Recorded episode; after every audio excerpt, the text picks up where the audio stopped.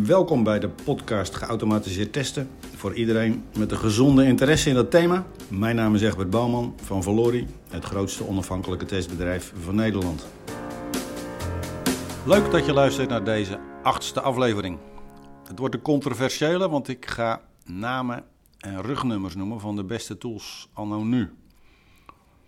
Dat is natuurlijk A, een momentopname en B, slechts onze mening. Nou ja, slechts. Ik heb een hoge pet op van de mening van Valori, want die is natuurlijk wel ergens op gebaseerd. Maar ja, het commentaar dat ik belangrijke tools vergeet, zal niet van de lucht zijn. Ik ben benieuwd. Maar eerst nog even dit. Bob van Zeist is een oude rot in ons vak en een nieuwe volger van de podcast. En deze week zei hij tegen me: joh, je verhaal staat als een huis. Erg compleet, goede inhoud. Ik begon al te blozen en iets te mompelen als: och, het mag geen naam hebben. Maar, zei hij, het is meer een luisterboek. Ik mis de fun die bij mijn favoriete podcasts altijd aanwezig is. En waardoor het blijft hangen. Nou, die kwam wel binnen natuurlijk, want hij heeft helemaal gelijk. Dit is inderdaad een luisterboek via het podcastkanaal. In aflevering 5 heb ik al uitgelegd dat dat een bewuste keuze is. Maar ook aangekondigd dat die live interviews, gesprekken en groepsruzies echt nog gaan komen. Dus dat gaan we doen. En na de vakantie ga je meer stemmen horen dan de mijne. Misschien wel die van Bob. Misschien wel over Sapiens met een Z van Facebook. Waanzinnig interessant wat ze daar doen met AI, genetische algoritmes en geautomatiseerd testen. Dat hou je te goed. Nu nog even de gewone tools en nog één keer mijn solo stem. Tools en toolbeleid, wat kunnen we erover zeggen? Nou, we gaan een aantal verschillende toolcategorieën langs. Ik zal elke categorie kort introduceren en dan een aantal namen noemen waar je ons inziens zeker naar moet kijken. Er komen dus nogal wat namen langs. Als je ze niet kunt onthouden, check even de website www.smarttest.nl. Zoals je weet, daar staat de integrale tekst van deze podcasts. Kun je terugvinden. En let op natuurlijk, disclaimer. De universele tool bestaat niet. En er zijn nog veel meer tools die ik niet noem, die ook kwaliteit hebben, die ook goed zijn. Nou, laten we beginnen met tools voor ontwikkelaars. En dan kijken we daarna naar tools voor niet-ontwikkelaars. Eerst even een taaldingetje. Ontwikkelaar is natuurlijk de letterlijke vertaling van het Engelse developer. En daarmee bedoel ik de bouwers, programmeurs en andere software specialisten. Iedereen dus die dicht bij de code en de techniek zit. En ons advies, geef die de ruimte. Geef die ontwikkelaars, meestal zitten ze in scrum teams tegenwoordig, geef die veel vrijheid bij het zelf kiezen van de best passende tools. Dat zijn vaak gratis open source tools of tools die horen bij hun ontwikkelomgeving. In een .NET omgeving zullen de teams waarschijnlijk met Azure DevOps werken en onder andere de Microsoft testtools hanteren. In een Java-omgeving gelden weer andere voorkeurtools. Hoe dan ook, een ontwikkelaar zit niet zo te wachten op een fraaie en gebruiksvriendelijke user interface. Dat heeft voor hem of haar nauwelijks voordelen. Sterker nog, een tool zonder groei, maar met een basic command-line interface past makkelijker in een geautomatiseerd continuous integration framework met Jenkins of Bamboo of Team City of iets vergelijkbaars, hebben die hele groei niet nodig. Nou, geef dus ontwikkelaars alle vrijheid om de tools te downloaden die bij hun omgeving en hun voorkeur passen, maar dat dan weer wel. Laat ze om wildgroei te voorkomen, in wat grotere organisaties, hun keuze wel uitleggen. Bijvoorbeeld aan een testgilde of een community die organisatiebreed meedenkt en een vinger aan de pols houdt. Dat wilde ik eerst even kwijt en dan nu naar wat zijn de interessante namen. Nou, gratis open source tools die hebben hier dus een sterke positie, vooral voor unit testen. Die komen het best tot hun recht in de handen van ervaren ontwikkelaars, maar bieden meestal niet de breedte die betaalde tools bieden. Nou staat ook dat niet stil en inmiddels zien we ook open source tools hoger in het W-model en de testpyramide, zoals bijvoorbeeld Protractor. Nou, ik noem een stuk of 5 populaire tools. Om te beginnen uiteraard Selenium WebDriver, de grote klassieker. Een open source tool voor testen via de browserinterface. Dus let op, als je geen browserinterface hebt, dan kun je ook niet met Selenium aan de slag. Dus op zichzelf nogal kaal. En een framework eromheen, dat verdient wel aanbeveling. Een voorbeeld van zo'n framework is Jozef. En nu even een klein intermezzo. Waar komt de naam Selenium vandaan? Dat is een leuk verhaal en ik dacht dat iedereen het wel kende, maar gek genoeg merk ik dat dat vaak niet zo is. Zelfs niet onder de grootste Selenium-fans, dus hier komt-ie. Toen de makers van open source tool Selenium een naam zochten. Toen was Mercury Interactive, de nogal arrogante Israëlische marktleider op het gebied van tools voor geautomatiseerd testen. Nou, dat groepje open source enthousiastelingen die met een hobbyprojectje gestart waren, wilden zich daar heel graag tegen afzetten, tegen die arrogante marktleider. En Mercury, de naam van die marktleider, dat is ook de Engelse naam voor het giftige kwik. En bij een kwikvergiftiging, wat moet je dan slikken? Precies, Selenium. Vandaar dus die naam. Nou, de Mercury Test Automation Tools, zoals Windrunner en Loadrunner, zijn later overgenomen door HP. En die hebben het in 2016 weer overgedaan aan Microfocus, die eerder ook Silktest van Borland overnam. Tot zover Selenium en een stukje geschiedenis van Selenium. De volgende zit er dicht tegenaan, Cypress. Dus wordt gezien als een Selenium alternatief, maar het is wat laagdrempeliger en gaat meer richting een compleet framework. Dus biedt wat meer gebruiksvriendelijkheid, maar aan de andere kant ook wel weer wat minder vrijheid en opties voor ervaren ontwikkelaars. Maar Cypress, kijk er eens naar. Als derde weer een klassieker, niet te missen, JUnit. Een blijver onder Java-ontwikkelaars en testers. En hier moeten we natuurlijk ook niet de variant voor .NET-omgevingen vergeten. De naam daarvan is NUnit. Als vierde wil ik noemen Protractor van Google. Heel populair voor het testen van Angular en Angular JavaScript frontends. En als vijfde Robot Framework. Dat is een heel krachtig keyword-driven Python-based framework, wat onder andere ook met Selenium kan samenwerken. Dan tools voor testen van berichtenverkeer, voor API-testen. Dat zijn dus de tools in het midden van de testpyramide die de groei overslaan en praten via de Application Program Interface met het doelsysteem. Dat gaat via serviceberichten, die als het via het web gaat webservices worden genoemd. En dat gaat via standaard protocollen, waarvan SOAP en REST de meest bekende zijn. Ik noem een zestal tools in deze categorie. De eerste, met stip bovenaan, SOAP UI van SmartBear. Je kent een open source versie, gratis, en een betaalde pro-versie. Als tweede een betaalde tool, SOA-test van Parasoft. Zeer compleet, met hele krachtige AI en machine learning functionaliteit. Als derde, en die is weer gratis, Postman. Een veelgebruikte populaire tool voor ontwikkelaars en testers. Als vierde, REST Assured. Voor het testen van REST-services in een Java-omgeving. Daar zit ook een stuk Behavior-Driven Development Support in. Als vijfde JMeter. Die doet behalve performance testen ook heel goed API-testen. En dan als laatste, wordt niet helemaal in het rijtje thuis, Tosca. Een grote tool, betaalde tool voor groeitesten, maar ook heel veel voorzieningen voor API-testen. Steeds meer. Een voorbeeld van een heel veelzijdige betaalde tool dus. Nou, dat waren wat tools die, even afgezien dan van Tosca, vooral bij ontwikkelaars populair zijn. Gaan we nu naar de gebruikerstools. Soms is voor gebruikers de set tools die de ontwikkelaars gebruiken al voldoende. Kunnen ze daarmee meeliften. Maar vanuit het specifieke gebruikersperspectief ligt een breed inzetbare functionele testtool voor end-to-end ketentesten bovenin de testpyramide, ligt meer voor de hand. Voor gebruik daar is een fraai gebruikersvriendelijke user interface wel een groot voordeel. Nou, wat zijn nu die populaire tools voor niet-ontwikkelaars? Ja, waar haal je die informatie? Behalve je eigen ervaring. Nou, onderzoeksbureau Gartner actualiseert regelmatig hun zogenaamde Magic Quadrant voor test automation tools. Daarin vind je alleen de commerciële betaalde tools. De laatste update daarvan is van november 2018 en die heb ik naast de Valori-praktijk en onze ervaringen in de Nederlandse markt gelegd. En daarmee komen we op het volgende lijstje van breed inzetbare tools voor niet-ontwikkelaars. Om te beginnen, Tosca van Tricentis. Hij is al genoemd. Compleet, repository-based, codevrij, testen componeren. Zelf noemen ze het op hun website Software Testing Reinvented for DevOps. Dus het gaat wel wat verder dan eindgebruikerstoel. Ze pretenderen de hele software development lifecycle af te dekken. En inderdaad, daarin komen ze een heel eind. En Tosca is niet voor niks populair, ondanks de vrij hoge prijs. Een zeer complete tool.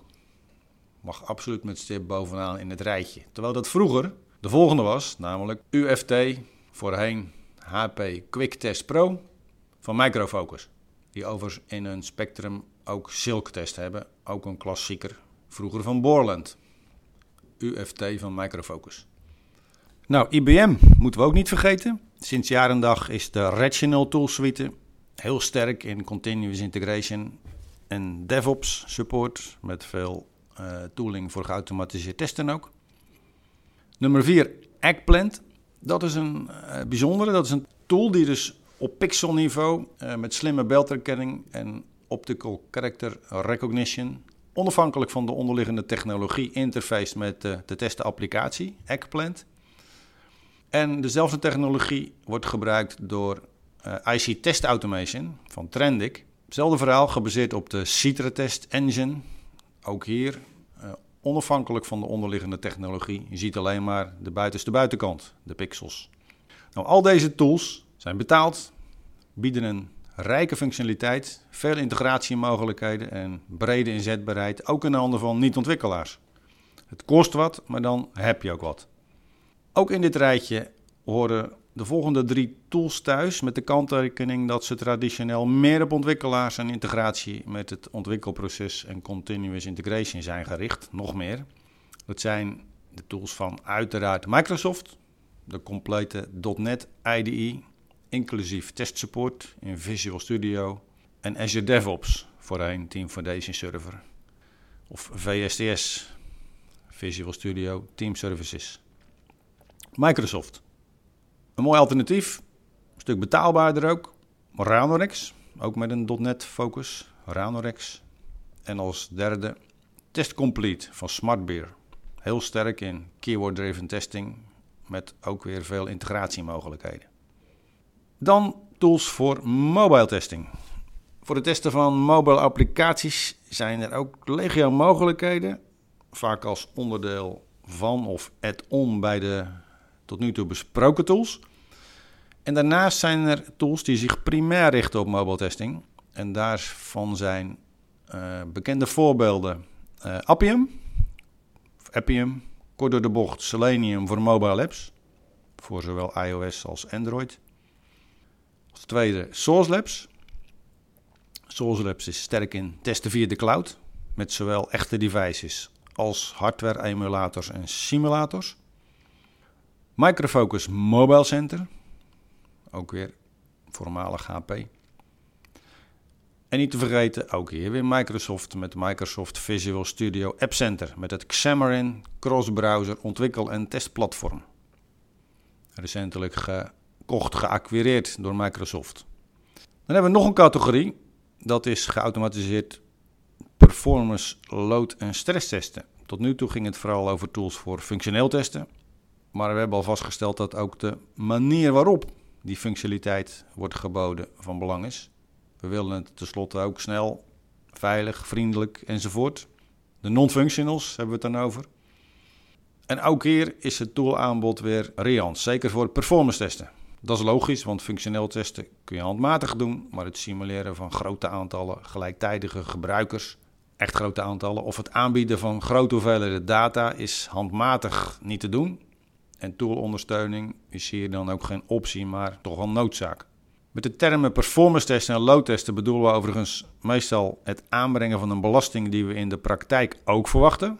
Als je dat gedurende langere tijd doet, dan noemen we dat reliability test of SOAP test of endurance testen. En als je de limieten bewust overschrijdt, dan noemen we dat stress testen of piektesten. En daarmee kunnen we kijken of het systeem zich onder dat soort omstandigheden gedraagt en vervolgens ook weer herstelt. Oftewel gaat het gecontroleerd door de knieën. Op zijn Engels, graceful degradation. En na zo'n door de knieën gaan en weer terugkomen, wil je natuurlijk niet met een blijvend verminkte database of foutieve transacties zitten. Die mogen zelfs bij extreme overbelasting niet voorkomen. Dus dat zijn zinvolle testen.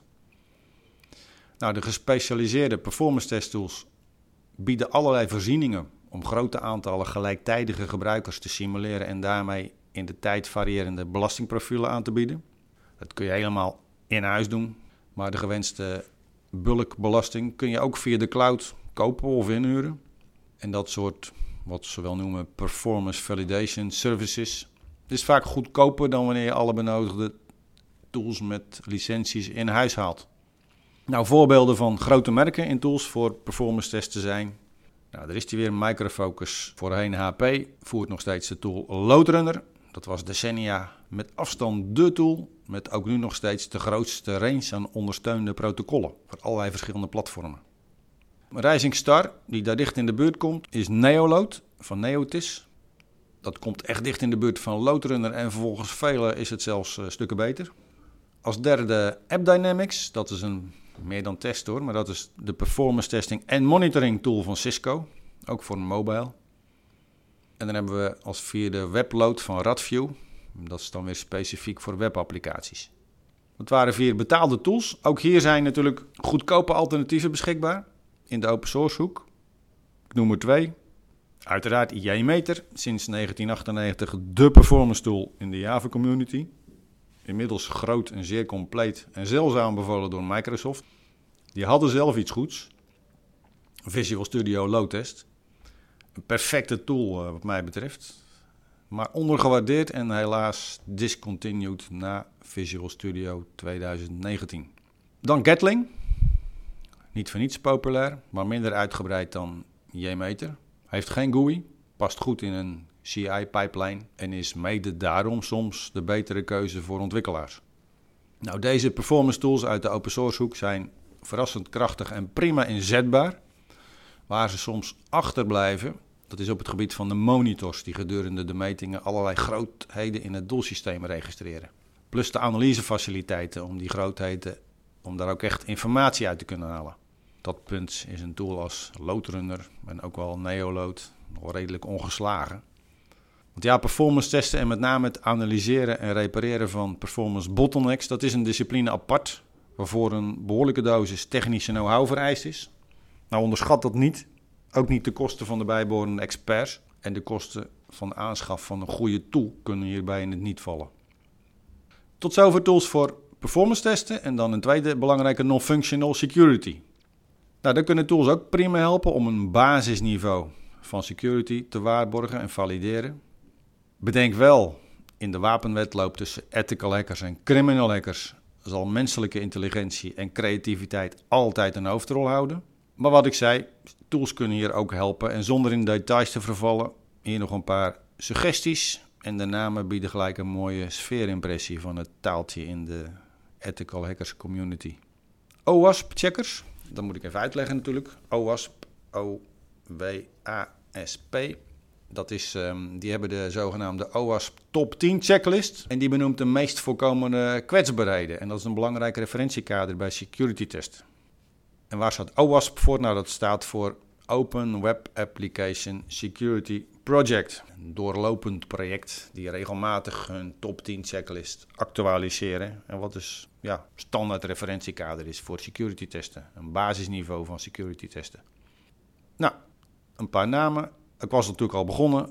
Een OWASP-checker, een populaire OWASP-checker is ZAP, Z-A-P. En we hebben ook nog WebScarab en Acunetix en allerlei SQL-injectors.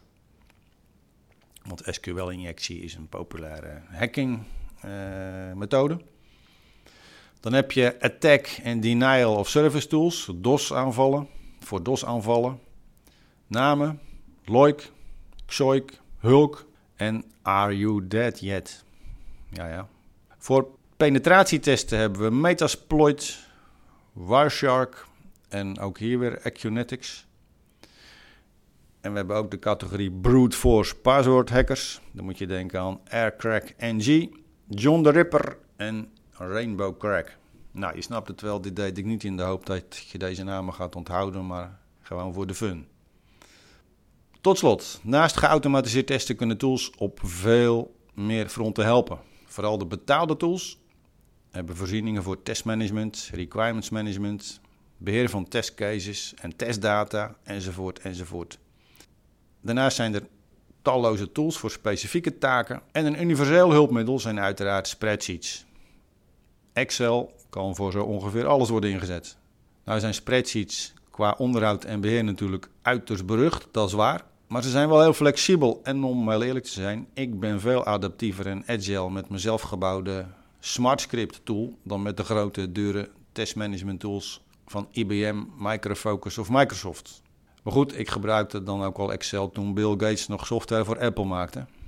En mensen een Apple kochten omdat ze met Excel wilden werken. En by the way, als je die SmartScript tool eens wil proberen, kost je niks en je vindt hem onder tools en templates op www.smarttest.nl. Met 1 T in het midden. Daarmee sluit ik echt af. Tot zover deze 8e aflevering. Dat was het voor deze keer. Ik ga straks met vakantie. Jullie misschien ook of zijn al met vakantie. Geniet ervan. De volgende keer kan dus even duren. En als beloofd dan komt de fun er echt in. Want ga je meer mensen horen. Blijf luisteren. Voor nu bedankt en tot de volgende keer.